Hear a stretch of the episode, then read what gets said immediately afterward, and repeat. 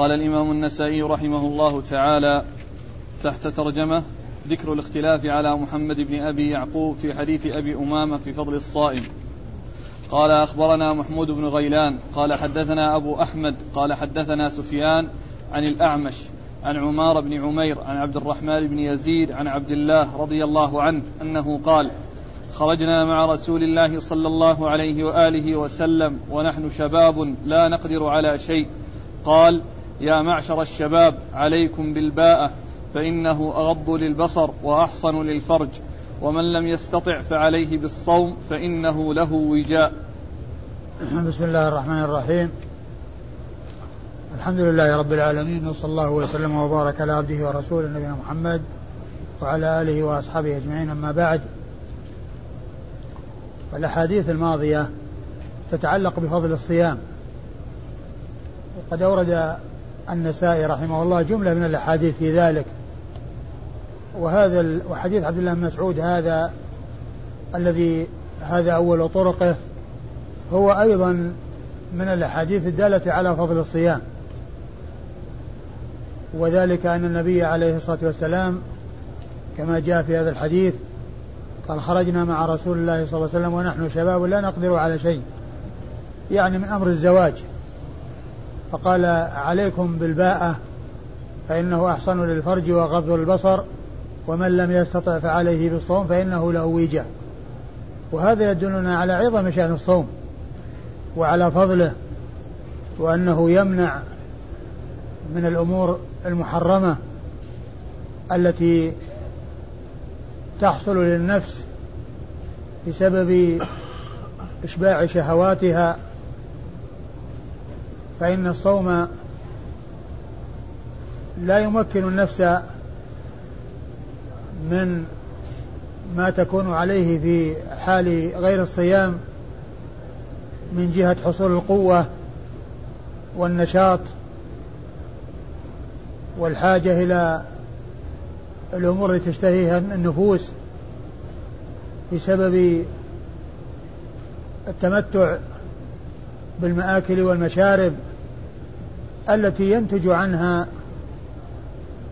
كون النفوس يكون فيها قوة للشهوة فالصيام من الإنسان يضعف هذه القوة التي قد تصرف في معصية الله عز وجل. ولهذا قال عليه الصلاة والسلام ومن لم يستطع أي الصيام أي أي الزواج أو النكاح فعليه بالصوم فإنه له وجاء. وهذا الخطاب لمن يكون عنده القدرة البدنية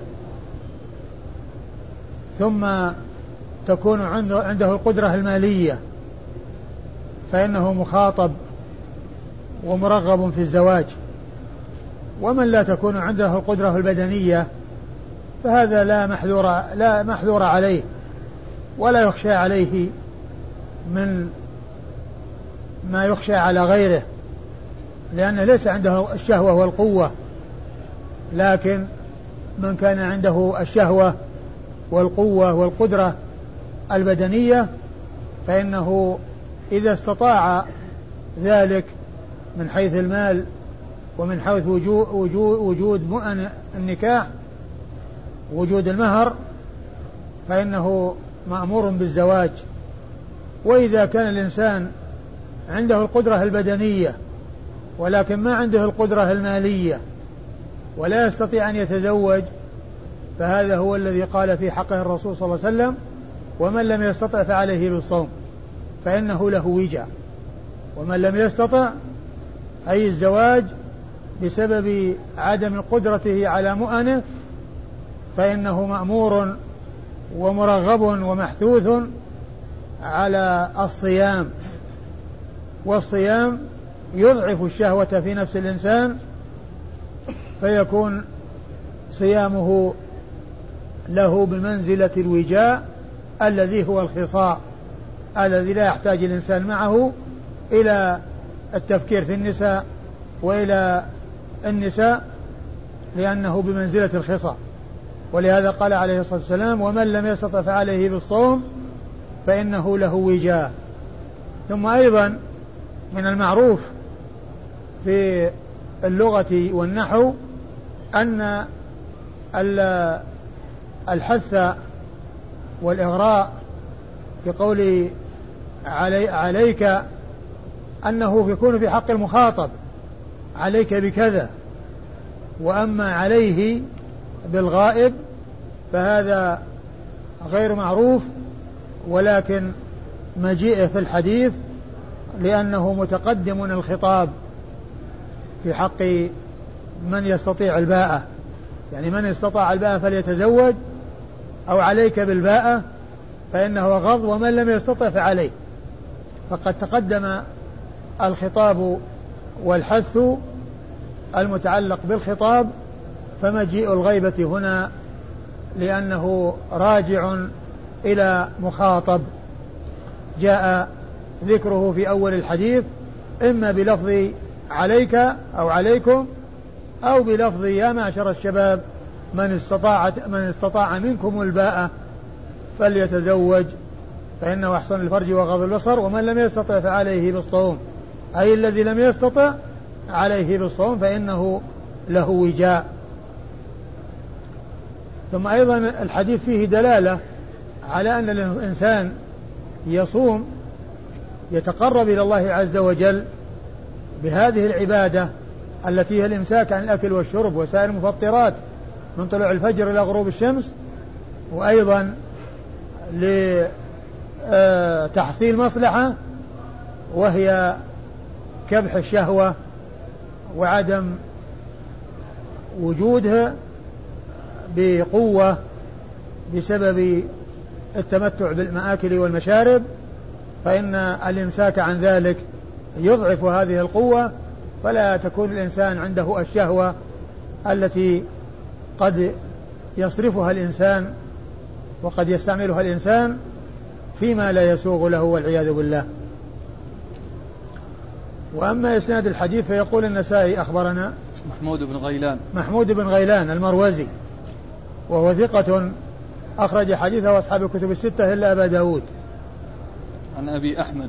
عن أبي أحمد وهو محمد بن عبد الله بن الزبير الزبيري وهو ثقة أخرج له أصحاب الكتب الستة. عن سفيان. عن سفيان وهو بن سعيد بن مسروق الثوري ثقة فقيه. حجة. إمام وصف بأنه أمير المؤمنين في الحديث وهي من أعلى صيغ التعديل وأرفعها وحديثه أخرجه أصحاب الكتب الستة. عن الأعمش وهو سليمان بن مهران الكاهلي وهو ثقة أخرج حديثه أصحاب الكتب الستة. والأعمش لقب اشتهر به سليمان بن مهران. ومعرفة ألقاب المحدثين فائدتها ألا يظن الشخص الواحد شخصين. إذا ذكر باسمه في موضع ثم ذكر بلقبه في موضع آخر أو في ذكر اسمه في طريق ثم ذكر بلقبه في طريق أخرى فإن من لا يعرف اللقب فيظن أن سليمان شخص وأن الأعمى شخص آخر ففائدة معرفة الألقاب ألا يظن الشخص الواحد شخصين. إذا ذكر باسمه ولقبه فإن من لا يعرف يظن أن الاسم شخص وأن اللقب يطلق على شخص آخر. عن عمارة بن عمير. عن عمارة بن عمير وهو ثقة أخرج حديثه أصحاب الكتب الستة. عن عبد الرحمن بن يزيد. عن عبد الرحمن بن يزيد النخعي وهو ثقة أخرج حديثه أصحاب الكتب الستة. عن, عن عبد الله وهو بن مسعود. الهذلي صاحب رسول الله صلى الله عليه وسلم وأحد فقهاء الصحابة وعلمائهم رضي الله تعالى عنهم وأرضاهم. وحديثه أخرجه أصحاب الكتب الستة وهو ليس من العبادلة الأربعة المشهورين بهذا اللقب لأنه متقدم والعبادلة الأربعة هم من صغار الصحابة وكانوا في سن متقارب وأدركهم من لم يدرك ابن مسعود وغيره من المتقدمين وهم عبد الله بن عمر وعبد الله بن عباس وعبد الله بن الزبير وعبد الله بن عمرو بن العاص هؤلاء هم العبادلة الأربعة من أصحاب رسول الله صلى الله عليه وسلم. وفي أصحاب رسول الله صلى الله عليه وسلم من يسمى عبد الله كثير. منهم عبد الله بن مسعود وعبد الله بن قيس أبو موسى الأشعري وغيرهم من الصحابة كثير يسمون بعبد الله لكن لقب العبادلة اشتهر به أربعة من صغار الصحابة هم هؤلاء الذين ذكرت. قال أخبرنا بشر بن خالد قال حدثنا محمد بن جعفر عن شعبة عن سليمان عن إبراهيم عن علقمة أن ابن مسعود لقي عثمان رضي الله عنهما بعرفات فخلا به فحدثه. وأن عثمان قال لابن مسعود هل لك في فتاة أزوجكها؟ فدعا عبد الله علقمة فحدثه أن النبي صلى الله عليه وآله وسلم قال من استطاع منكم الباءة فليتزوج فإنه أغض للبصر وأحصن للفرج ومن لم يستطع فليصم فإن الصوم له وجاء. ثم ورد النسائي حديث ابن مسعود من طريق أخرى وفيه قصة وهو أنه لقي ابن مسعود عثمان بن عفان بعرفات فخلا به وأن عثمان قال له هل لك إلى فتاة نزوجكها؟ فدعا عبد الله علقمة وحدثه بحديث رسول الله صلى الله عليه وسلم يا معشر الشباب من استطاع منكم الباءة فليتزوج ومن لم يستطع فعليه بالصوم فإنه له وجاء. والحديث مثل الذي قبله هو دال على فضل الصيام. وذكر آه أن عبد الله لقي عثمان بعرفات وأنه قال له هذه المقالة والذي يظهر أنه كان في الحج. ومن المعلوم أن الحج لا يشتغل فيه بالزواج ولا بالخطبة ولا بالعقد ولا بغير ذلك. وعثمان بن عفان هو الذي روى حديث الرسول صلى الله عليه وسلم لا ينكح المحرم ولا ينكح. لا ينكح المحرم ولا ينكح. الحديث الصحيح. الذي رواه عثمان بن عفان رضي الله تعالى عنه وأرضاه. ويحتمل أن يكون قوله وأن عثمان وأن عثمان قال له هل لك إلى فتاة نزوجكها أنه لا يكون بعرفات وإنما يكون في غيرها وليس في وأنه ليس في الحج. وأن يكون آه يعني آه آه أنه لقي بعرفات وخلا به وأنه قال له كذا وكذا فلا يلزم أن يكون ذلك بعرفات. يعني هذه المقالة التي فيها الزواج لا يلزم أن يكون ذلك بعرفات. والحديث كما قلت آه فيه الدلالة على ما على ما ترجم له المصنف من بيان فضل الصيام وعظم شأنه. قولكم لا يلزم ان يكون بعرفات يعني لا يلزم ان يكون بموسم الحج تقصدون؟ لا والمقصود إنه غالبا اللقي في الحج. اللقي في الغالب إنه في الحج التقى به بعرفات يعني في الحج. لكن إن إن الكلام الذي الذي فيه العرض ما يلزم أن يكون بعرفات. يعني يكون شيء جاء بعد ذكر عرفات آه، ذكر آه، أنه عرض عليه. ولا يلزم أن يكون ذلك بعرفات. طبعا هو اللقي في الغالب أنه في الحج. قال أخبرنا بشر بن خالد. أخبرنا بشر بن خالد وهو ثقة أخرج له البخاري ومسلم وأبو داود والنسائي. وهو ثقة أخرج له البخاري ومسلم وأبو داود والنسائي. عن عن محمد بن جعفر. عن محمد بن جعفر غندر الملقب غندر البصري وهو ثقة أخرج له أصحاب الكتب الستة عن شعبة وهو بالحجاج الواسطي. وهو شعبة بن الحجاج الواسطي ثم البصري وهو ثقة وصف بأنه أمير المؤمنين في الحديث وحديثه أخرجه أصحاب الكتب الستة. عن سليمان. عن سليمان وهو الأعمش. هنا جاء باسمه وفي الطريق الأولى جاء بلقبه. هنا جاء باسمه وفي الطريقة السابقة جاء بلقبه. والذي آه، لا يعرف آه، أن آه، سليمان أن أن الأعمش لقب لسليمان. يظن أن الأعمش اللي جاء في الطريق السابقة غير سليمان الذي جاء في هذا الطريق. والذي يعلم ذلك لا يخفى عليه هذا فلا يلتبس عليه الأمر فيعرف أن سليمان هذا هو الأعمش هو الذي مر. ومن لا يعرف يظن هذا شخص وهذا شخص. يظن أن الأعمش شخص آخر غير سليمان. عن إبراهيم. عن إبراهيم بن يزيد بن قيس النخعي الفقيه المحدث المشهور وهو يرسل كثيرا وحديثه أخرجه أصحاب الكتب الستة وهو الذي نقل عنه الحافظ الحافظ الإمام ابن القيم رحمة الله عليه آه، في زاد المعاد أنه أي إبراهيم النخعي هو أول من عبر بعبارة ما لا نفس له سائلة لا ينجس الماء إذا مات فيه.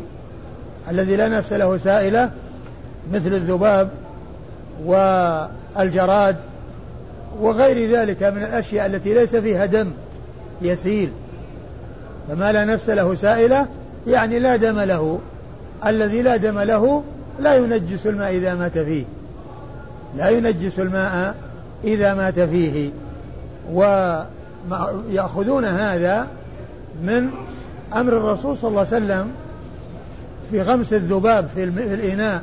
إذا وقع في الماء فإنه يغمس ويستعمل الإنسان الماء.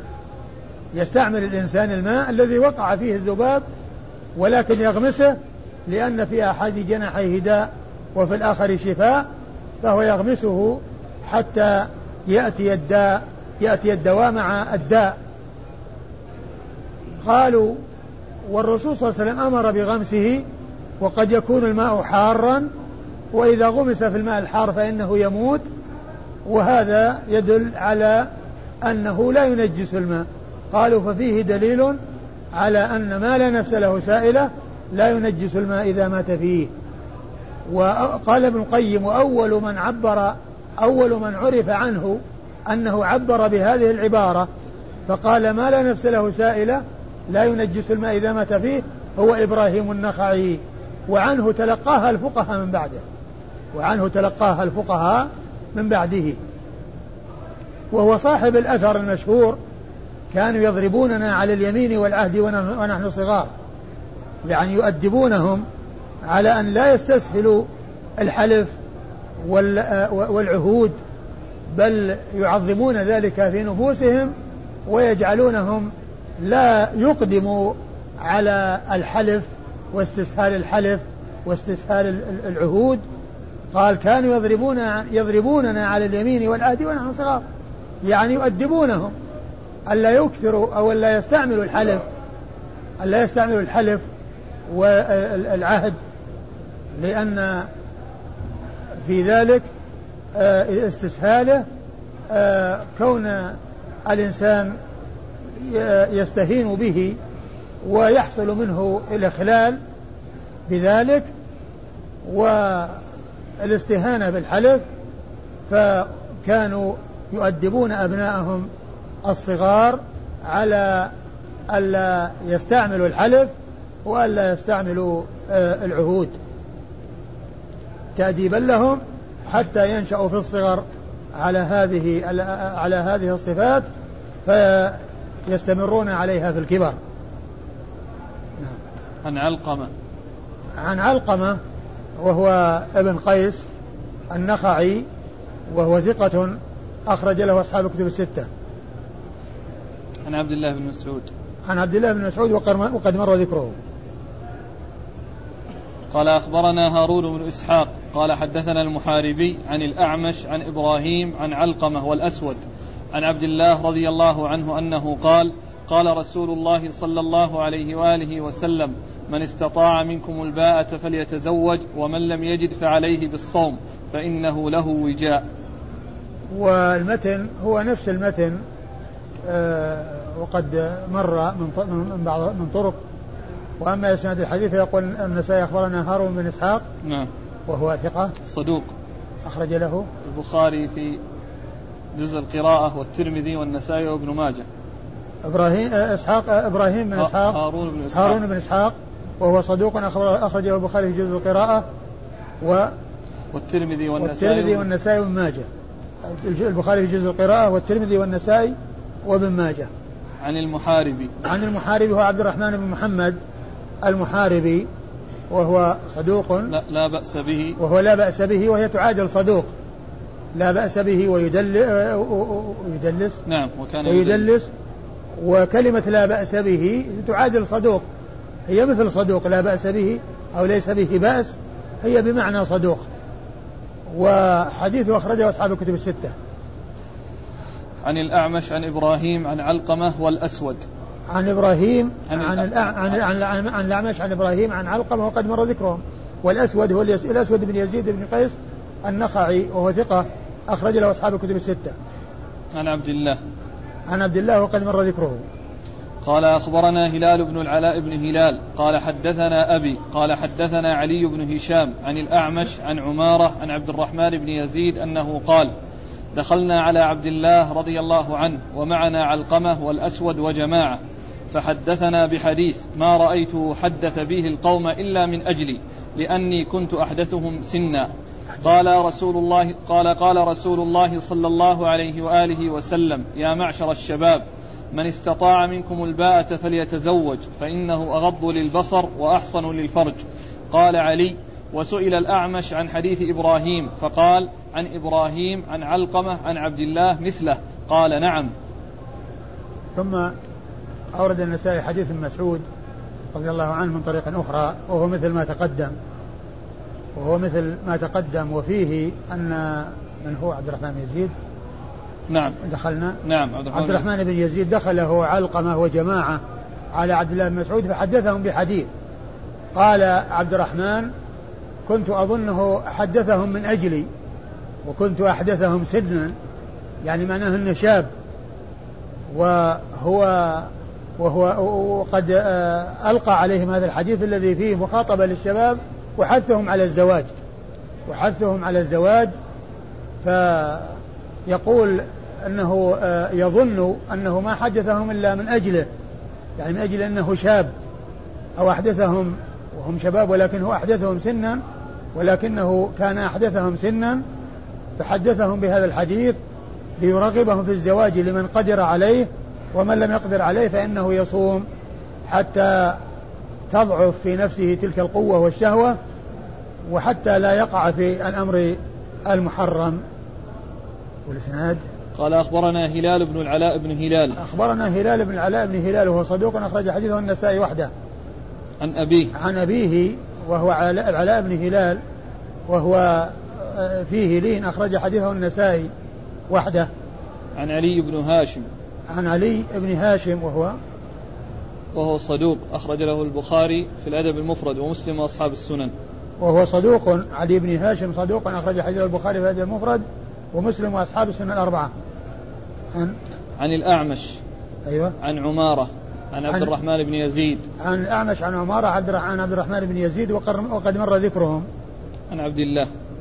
عن عبد الله وقد مر ذكره. ثم قال قال, قال علي وسئل الأعمش عن قال علي يعني بن هاشم هذا الذي جاء في الإسناد. وسئل الأعمش عن حديث إبراهيم فقال نعم. عن إبراهيم عن علقمة عن عبد الله مثله قال نعم. يعني أنه آه، سئل سأله سائل عن الأعمى أي الأعمش وعلي بن هاشم هو الذي يروي عنه يعني عن الأعمش قال سئل عن حديث إبراهيم. إبراهيم آه، فقال أي السائل؟ عن, عن إبراهيم عن علقمة عن عبد الله مثله؟ عن إبراهيم عن علقمة عن عبد الله مثله قال نعم. يعني سئل عن حديث إبراهيم عن عبد عن علقمة عن عبد الله هل هو مثله؟ قال نعم. نعم. قال أخبرنا عمرو بن زرارة قال أخبرنا إسماعيل قال حدثنا يونس عن أبي معشر عن إبراهيم عن علقمة أنه قال كنت مع ابن مسعود وهو عند عثمان رضي الله عنهما فقال عثمان خرج رسول الله صلى الله عليه وآله وسلم على فتية فقال من كان منكم ذا طول فليتزوج فإنه أغض للبصر وأحصن للفرج ومن لا فالصوم له وجاء قال أبو عبد الرحمن أبو معشر هذا اسمه زياد بن كليب وهو ثقة وهو صاحب إبراهيم. روى عنه منصور ومغيرة وشعبة. وأبو معشر المدني اسمه نجيح وهو ضعيف. ومع ضعفه أيضا كان قد اختلط. عنده أحاديث مناكير. منها محمد بن عمرو عن أبي سلمة عن أبي هريرة رضي الله عنه عن النبي صلى الله عليه وآله وسلم أنه قال ما بين المشرق والمغرب قبلة. ومنها هشام بن عروة عن أبيه عن عائشة رضي الله عنها عن النبي صلى الله عليه وآله وسلم أنه قال لا تقطع اللحم بالسكين ولكن انهسوا نهسا. ثم ورد النسائي حديث ابن مسعود رضي الله عنه من طريق أخرى وهو مثل ما تقدم حث على الزواج وأن من لم يستطع عليه بالصوم فإنه له وجاء. ثم آه،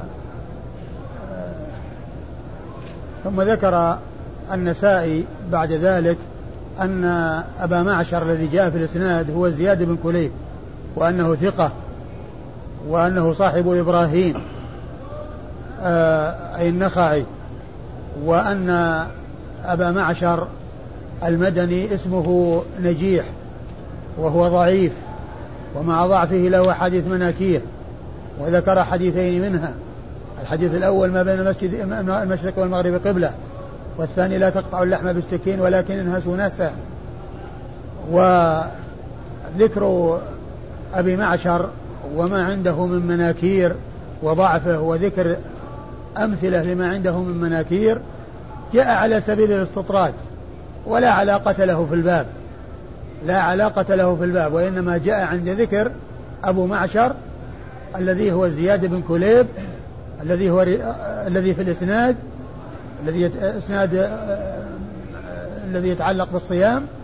ثم ذكر شخصا آخر يشاركه في الكنية وهي أبو معشر واسمه نجيح وهو مدني وهو ضعيف وذكر شيئا من ومع ضعفه عنده حديث مناكير وذكر اثنين منها.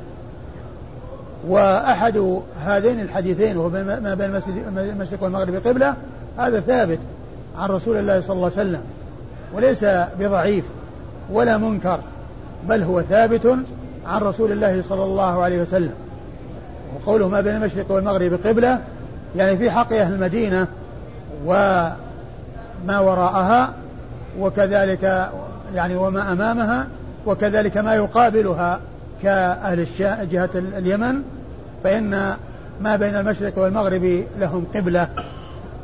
بمعنى أنه لو حصل انحراف يسير عن القبلة ما دام الجهة موجودة فإن ذلك لا يؤثر وإنما الذي يؤثر لو حصل اجتهاد ثم آه، آه، آه، اجتهاد يعني مع القدرة على معرفة القبلة ثم صار إلى إلى غير جهة القبلة فهذا هو الذي يجب أن تعاد الصلاة. أما إذا كانوا في فلات وليس عندهم أحد يعرفهم بالقبلة وصلوا ثم تبينوا أنهم صلوا إلى جهة أخرى فإن صلاتهم صحيحة وليس عليهم أن يعيدوها. وإذا فقوله ما بين المشرق والمغرب قبلة يعني جهة. المراد به جهة القبلة فإن ما بين المشرق والمغرب قبلة لا يؤثر لو حصل انحراف يسير عنها لأن ما بين المشرق والمغرب قبلة وهذا كما قلت ليس لكل أهل البلاد وإنما هو لمن كان عن مكة من جهة الشمال ومن كان عن مكة من جهة الجنوب فإنه يقال فيه أو في حقهم ما بين المشرق والمغرب قبلة. وهذا من جنس الحديث الآخر الذي يقول لا تستقبل القبلة ولا غائط ولا تستدبروهما ولكن شرقوا أو غربوا. ولكن شرقوا أو غربوا هذا خطاب لمن كان عن مكة شمال ولمن كان عن مكة جنوب فإنهم يشرقون ويغربون. فهنا ما بين المشرق والمغرب قبلة هو في حق من يكون عن مكة شمال ومن يكون عنها ومن يكون عنها جنوبا. أما الحديث الآخر الذي آه، فيه آه، لا تقطع اللحم بالسكين ولكن هسنسا فهذا كما ذكر هو منكر وغير ثابت.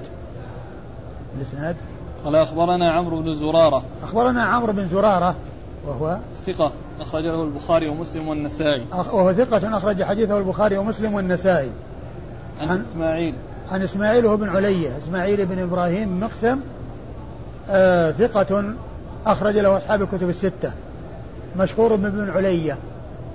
عن عن يونس. عن يونس بن عبيد وهو ثقة أخرج له أصحاب الكتب الستة. عن أبي معشر. عن أبي معشر زياد بن كليب وهو ثقة أخرج حديثه.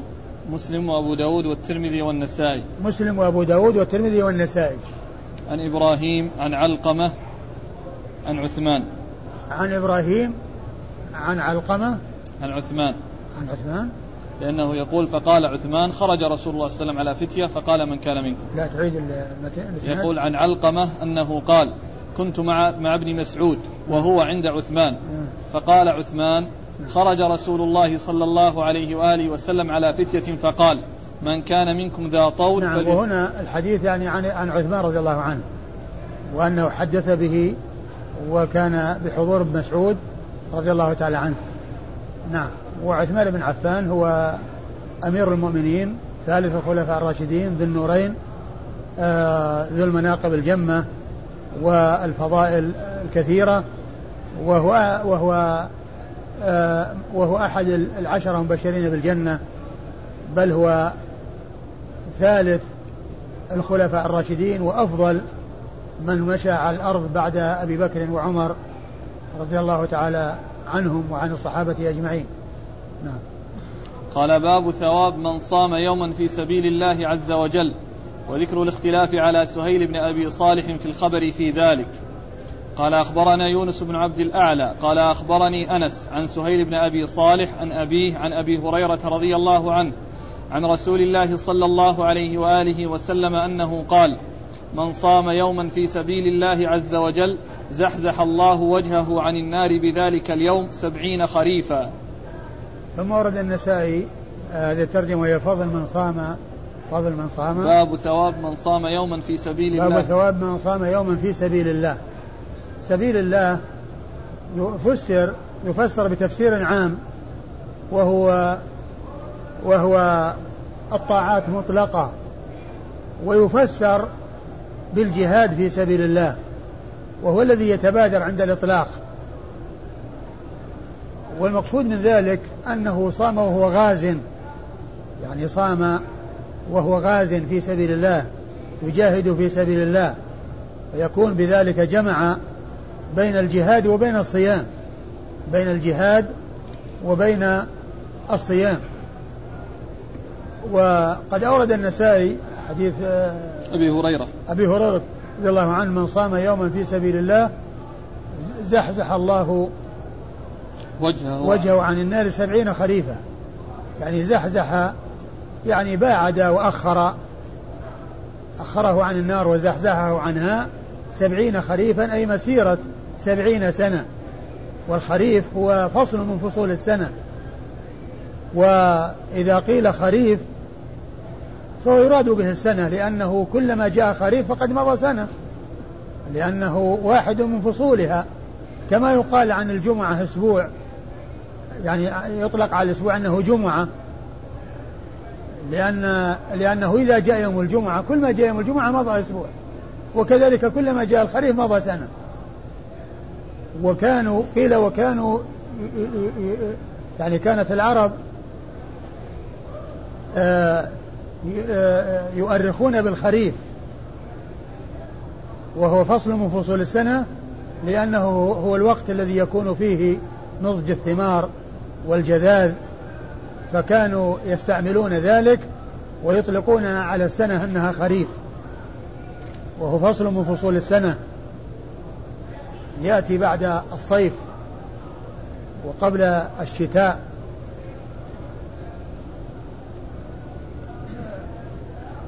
وهو دال على فضل الصيام في سبيل الله. يعني وكل إنسان يجاهد في سبيل الله. نعم. قال أخبرنا يونس بن عبد الأعلى. يونس بن عبد الأعلى الصدفي المصري وهو ثقة ولا صدوق؟ ثقة. أخرج له مسلم والنسائي وابن ماجه. وهو ثقة أخرج حديثه مسلم والنسائي وابن ماجه. عن أنس. عن أنس بن عياض وهو ثقة أخرج له أصحاب الكتب. وهو ثقة أخرج له أصحاب الكتب الستة. عن سهيل بن أبي صالح. عن سهيل بن أبي صالح وهو صدوق آه تغير بأخرة وحديثه عند البخاري مقرون وأخرج له أصحاب الكتب الستة ولهذا آه، من روي له بالأصول ولو كان مقرونا فإنه يرمز, يرمز له بالأصل بخلاف من لا يأتي إلا بالتعاليق فإنه يرمز له بخاء تاء. وأما إذا كان يروى له في الأصول سواء كان استقلالا أو مقرونا فإنه يرمز له في الأصل. عن أبيه. عن أبيه آه، أبو صالح ذكوان السمان. أبو صالح مشهور بلقب بكنيته ولقب واسمه ذكوان ولقبه السمان والزيات.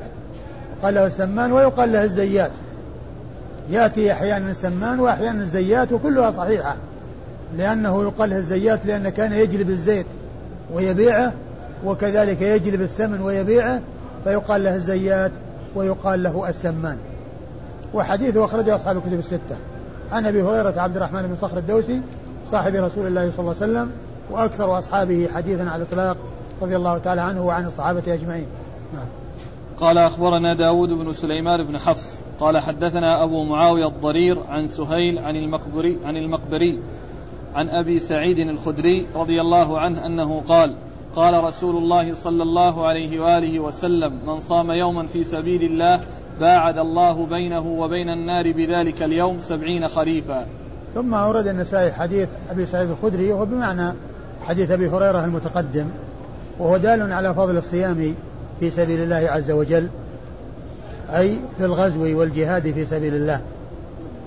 والإسناد قال أخبرنا داود بن سليمان بن حفص. أخبرنا داود بن سليمان بن حفص وهو صدوق أخرج له النسائي وابن ماجه.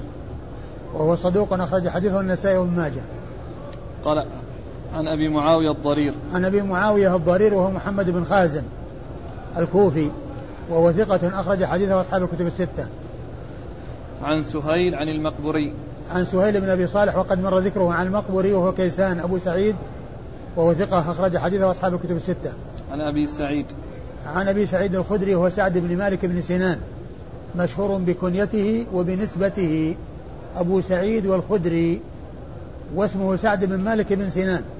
صحابي مشهور مكثر من رواية حديث رسول الله صلى الله عليه وسلم وهو أحد السبعة المعروفين بكثرة الحديث عن النبي صلى الله عليه وسلم. ابن يعقوب قال حدثنا ابن أبي مريم قال حدثنا سعيد بن عبد الرحمن قال أخبرنا سهيل عن أبيه عن أبي هريرة رضي الله عنه أنه قال قال رسول الله صلى الله عليه وآله وسلم من صام يوما في سبيل الله باعد الله عز وجل وجهه عن النار سبعين خريفا. ثم ورد النسائي حديث أبي هريرة. نعم.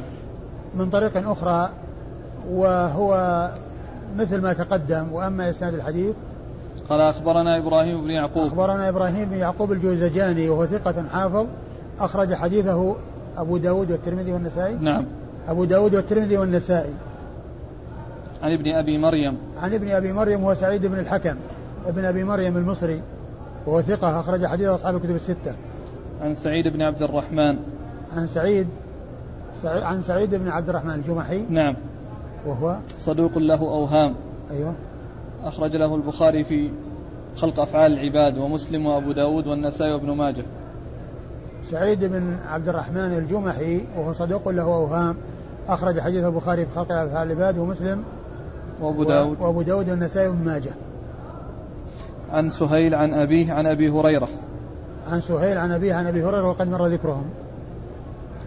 بس في الإسناد المتقدم في الضبط. في ضبط الإسناد المتقدم. عندنا المقبري بفتح الميم والباء المقبري. لا هو المقبري.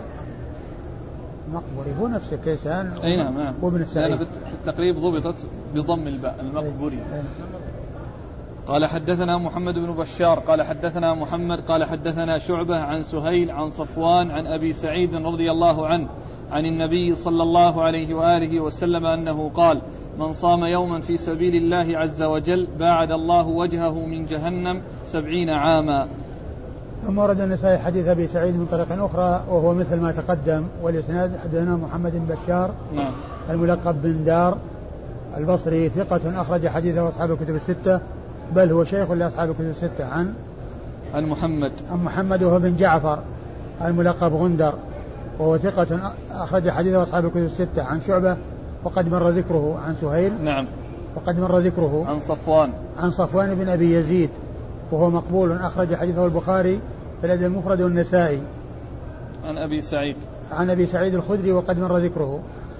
قال أخبرنا محمد بن عبد الله بن عبد الحكم عن شعيب أنه قال أخبرنا الليث عن ابن الهاد عن سهيل عن ابن أبي, عن ابن أبي عياش عن أبي سعيد رضي الله عنه أنه سمع رسول الله صلى الله عليه وآله وسلم يقول ما من عبد يصوم يوما في سبيل الله عز وجل إلا بعد الله عز وجل بذلك اليوم وجهه عن النار سبعين خريفا. ثم ورد النسائي حديث أبي سعيد من طريق أخرى وهو مثل ما تقدم والإسناد. أخبرنا محمد بن عبد الله بن عبد الحكم. محمد بن عبد الله بن الحكم وهو بن الحكم أو ابن عبد الحكم؟ ابن عبد الحكم. نعم. محمد بن عبد الله بن عبد الحكم وهو صدوق. ثقة أخرج له أخرج له النسائي وحده. وهو ثقة أخرج حديثه النسائي وحده عن شعيب. عن شعيب بن الليث بن سعد. وهو ثقة أخرج حديثه مسلم. أبو داود والنسائي. أخرج حديثه مسلم وأبو داود والنسائي. عن الليث. عن الليث بن سعد المصري ثقة فقيه أخرج حديثه أصحاب الكتب الستة. عن ابن الهاد. عن ابن الهاد وهو يزيد بن عبد الله بن أسامة ابن الهاد وهو ثقة مكثر أخرج حديثه أصحاب الكتب الستة. عن سهيل عن ابن أبي عياش. عن سهيل وقد مر ذكره عن ابن أبي عياش وهو النعمان. ابن أبي عياش. وهو ثقة أخرج حديثه أصحاب الكتب الستة إلا ابن ماجه. إلا أبا داود. إلا أبا داود. ثقة أخرج حديث أصحاب الكتب الستة إلا أبا داود. عن أبي سعيد. عن أبي سعيد وقد مر ذكره. قال أخبرنا الحسن بن قزعة عن حميد بن الأسود. قال حدثنا سهيل عن النعمان بن أبي عياش. قال قال سمعت أبا سعيد الخدري أنه قال قال رسول الله صلى الله عليه وآله وسلم من صام يوما في سبيل الله عز وجل باعده الله عن النار سبعين خريفا. وهذا حديث أبي سعيد من طريق أخرى والمتن هو نفس المتن والإسناد أخبرنا الحسن بن قزعة وهو صدوق أخرج له الترمذي والنسائي وابن ماجه. وهو صدوق أخرج حديثه الترمذي والنسائي وابن ماجه عن حميد بن الأسود. عن حميد بن الأسود وهو صدوق يهم قليلا أخرج له البخاري وأصحاب السنن. اسمه إيش؟ حميد بن الأسود. حميد بن الأسود وهو صدوق يهم قليلا أخرج حديث البخاري وأصحاب السنن. وأصحاب السنن الأربعة. عن سهيل عن النعمان بن أبي عياش عن أبي سعيد الخدري. عن سهيل عن النعمان بن أبي عياش عن أبي سعيد وقد مر ذكرهم. قال أخبرنا مؤمل بن إيهاب. قال حدثنا عبد الرزاق. قال أنبانا بن جريج. قال أخبرني يحيى بن سعيد وسهيل بن أبي صالح أنهما سمع النعمان بن عياش بن أبي عياش. قال سمعت أبا سعيد الخدري يقول سمعت رسول الله صلى الله عليه وآله وسلم يقول من صام يوما في سبيل الله تبارك وتعالى باعد الله وجهه عن النار سبعين خريفا. وهذه طريقة أخرى لحديث أبي سعيد وأما إسناد الحديث فيقول أخبرنا مؤمل بن إيهاب وهو ثقة. صدوق له أوهام. وهو صدوق له أوهام أخرج حديثه. أبو داود والنسائي. وهو صدوق له أوهام أخرج حديثه أبو داود والنسائي. عن عبد الرزاق. عن عبد الرزاق بن همام الصنعاني ثقة أخرج حديثه أصحاب الكتب الستة. عن ابن جريج. عن ابن جريج عبد الملك بن عبد العزيز بن جريج المكي. وهو ثقة يرسل ويدلس وحديثه أخرجه أصحاب الكتب الستة. عن يحيى بن سعيد وسهيل بن أبي صالح. عن يحيى بن سعيد وهو الأنصاري المدني ثقة أخرج حديث أصحاب الكتب الستة وسهيل والنعمان وأبو سعيد مر ذكرهم. قال ذكر الاختلاف على سفيان الثوري فيه. قال أخبرنا عبد الله بن منير نيسابوري. قال حدثنا يزيد العدني. قال حدثنا سفيان عن سهيل بن أبي صالح عن النعمان بن أبي عياش عن أبي سعيد الخدري رضي الله عنه أنه قال قال رسول الله صلى الله عليه وآله وسلم لا يصوم عبد يوما في سبيل الله إلا باعد الله تعالى بذلك اليوم النار عن وجهه سبعين خريفا. وهذه طريقة أخرى لحديث أبي سعيد وهي مثل ما تقدم وأما إسناد الحديث فيقول النسائي أخبرنا عبد الله بن منير نعم. النيسابوري نعم. وهو ثقة أخرج حديث البخاري والترمذي والنسائي. عن يزيد العدني. عن يزيد وهو يزيد بن بن أبي حكيم العدني. يزيد بن أبي حكيم العدني وهو صدوق أخرج له البخاري والترمذي والنسائي وابن ماجه. وهو صدوق أخرج حديث البخاري والترمذي والنسائي وابن ماجه. في بعض النسخ العدا لا هو العدني العدني. النسخة اللي عندنا مكتوب في نفس المتن العداني. نعم. وهو العدني. قال حدثنا سفيان. قال حدثنا سفيان وهو الثوري وقد مر ذكره. عن سهيل بن أبي صالح عن النعمان بن أبي عياش عن أبي سعيد الخدري. وقد مر ذكرهم.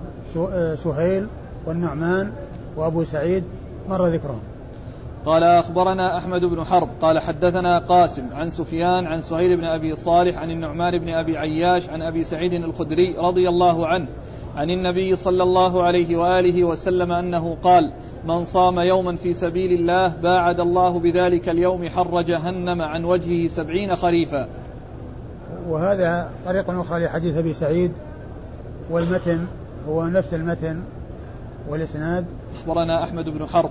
أخبرنا أحمد بن حرب وهو صدوق أخرج له النسائي وحده. وهو صدوق أخرج حديثه النسائي وحده. عن قاسم. عن قاسم بن يزيد. نعم. وهو ثقة أخرج له النسائي وحده.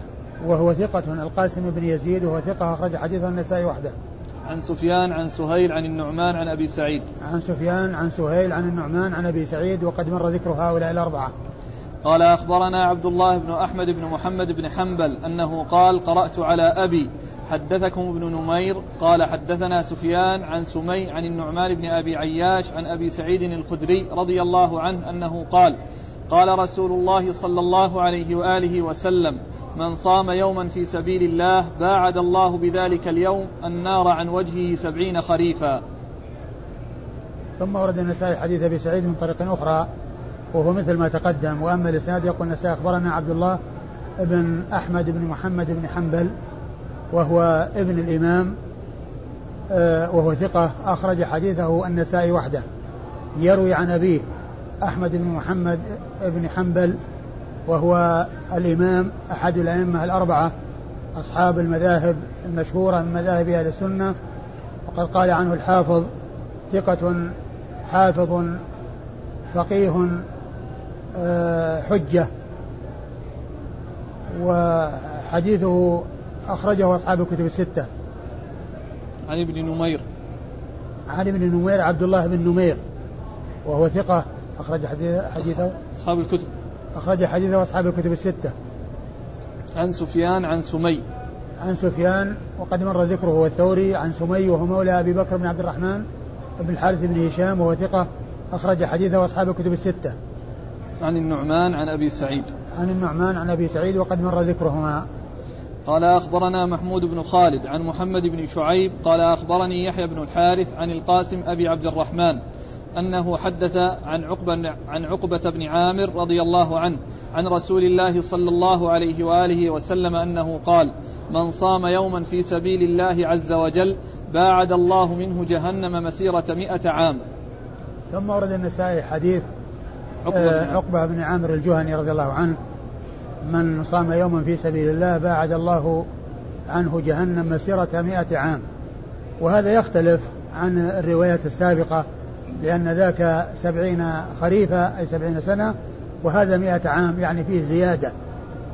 يعني هذا فيه زيادة. وقيل في التوفيق أن أن أن هذه آه، آه، زيادة فضل من الله عز وجل. يعني كونها آه، جاء عن الرسول صلى الله عليه وسلم أنه يباعد سبعين ثم جاء زيادة هذا الفضل. وأنه يباعده مسيرة مئة عام. والإسناد؟ قال أخبرنا محمود بن خالد. محمود بن خالد. إيش قال عنه؟ ثقة أخرج له أبو داود والنسائي وابن ماجه. وهو ثقة أخرج حديثه أبو داود والنسائي وابن ماجه. عن محمد ومحمد عن محمد بن شعيب. نعم. وهو ثقة. صدوق أخرج له أصحاب السنن. وهو صدوق أخرج له أصحاب السنن. عن يحيى بن الحارث. عن يحيى بن الحارث وهو إيش؟ ثقة أخرج له أصحاب السنن. وهو ثقة أخرج له أصحاب السنن. يحيى بن الحارث ثقة أخرج له أصحاب السنن. عن القاسم أبي عبد الرحمن. عن القاسم أبي عبد الرحمن ابن أبي ابن عبد الرحمن. لأنه يقال له ابن عبد الرحمن ويقال له أبي عبد الرحمن. و يعني آه، اسمه يوافق اسم أبي كنيته توافق اسم أبيه. وهذا نوع من أنواع علوم الحديث. معرفة من وافقت كنية اسم أبيه وفائدة ذلك أن لا يظن التصحيف فيما يكون شخص معروف عبد الرحمن آه، آه، اسمه إيش؟ عبد الر... عن القاسم أبي عبد الرحمن. القاسم بن عبد هو القاسم بن عبد الرحمن. فإذا جاء أبي عبد الرحمن فيكون صحيحا والذي لا يعرف يظن أن أبي صحفت عن ابن ولا تصحيح. إن قيل القاسم بن عبد الرحمن هو صحيح وإن قيل القاسم بن عبد الرحمن هو أبي عبد الرحمن هو صحيح لأن الاسم يوافق الكنية توافق اسم الأب. وهنا جاء اسمه مع كنيته وهي توافق اسم أبيه لأنه القاسم بن عبد الرحمن وهو وهو صدوق يغرب كثيرا أخرج له البخاري في الأدب المفرد وأصحاب السنن. وهو صدوق يغرب كثيرا أخرج له البخاري في الأدب المفرد وأصحاب السنن. عن عقبة بن عامر. عن عقبة بن عامر الجهني صاحب رسول الله صلى الله عليه وسلم ورضي الله عنه وأرضاه وحديثه أخرجه أصحاب